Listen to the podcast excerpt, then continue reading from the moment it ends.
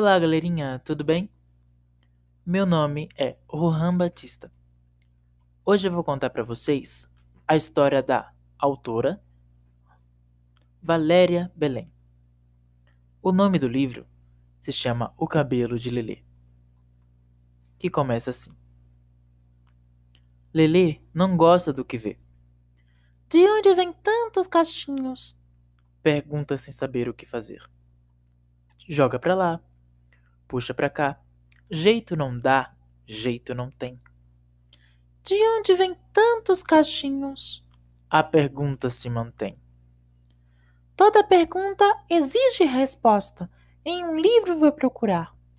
Pensa Lelê no canto a cismar. Fuça aqui, fuça lá, mexe e remexe até encontrar o tal livro muito sabido que tudo aquilo pode explicar. E depois do Atlântico, a África chama e conta uma trama de sonhos e medos, de guerras e vidas e mortes no enredo, também de amor no enrolado cabelo. Puxado, armado, crescido, enfeitado, torcido, virado, batido, rodado. São tantos cabelos, tão lindos, tão belos.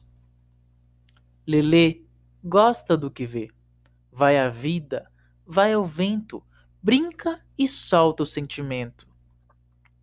Descobre a beleza de ser como é herança trocada no ventre da raça, do pai, do avô, de além-mar. O negro cabelo é pura magia, encanta o menino e a quem se avizinha. Lelê já sabe que em cada cachinho existe um pedaço de sua história, que gira e roda no fuso da terra de tantos cabelos que são a memória. Lelê ama o que vê. E você ama o que você vê? E essa é a história da Valéria Belém.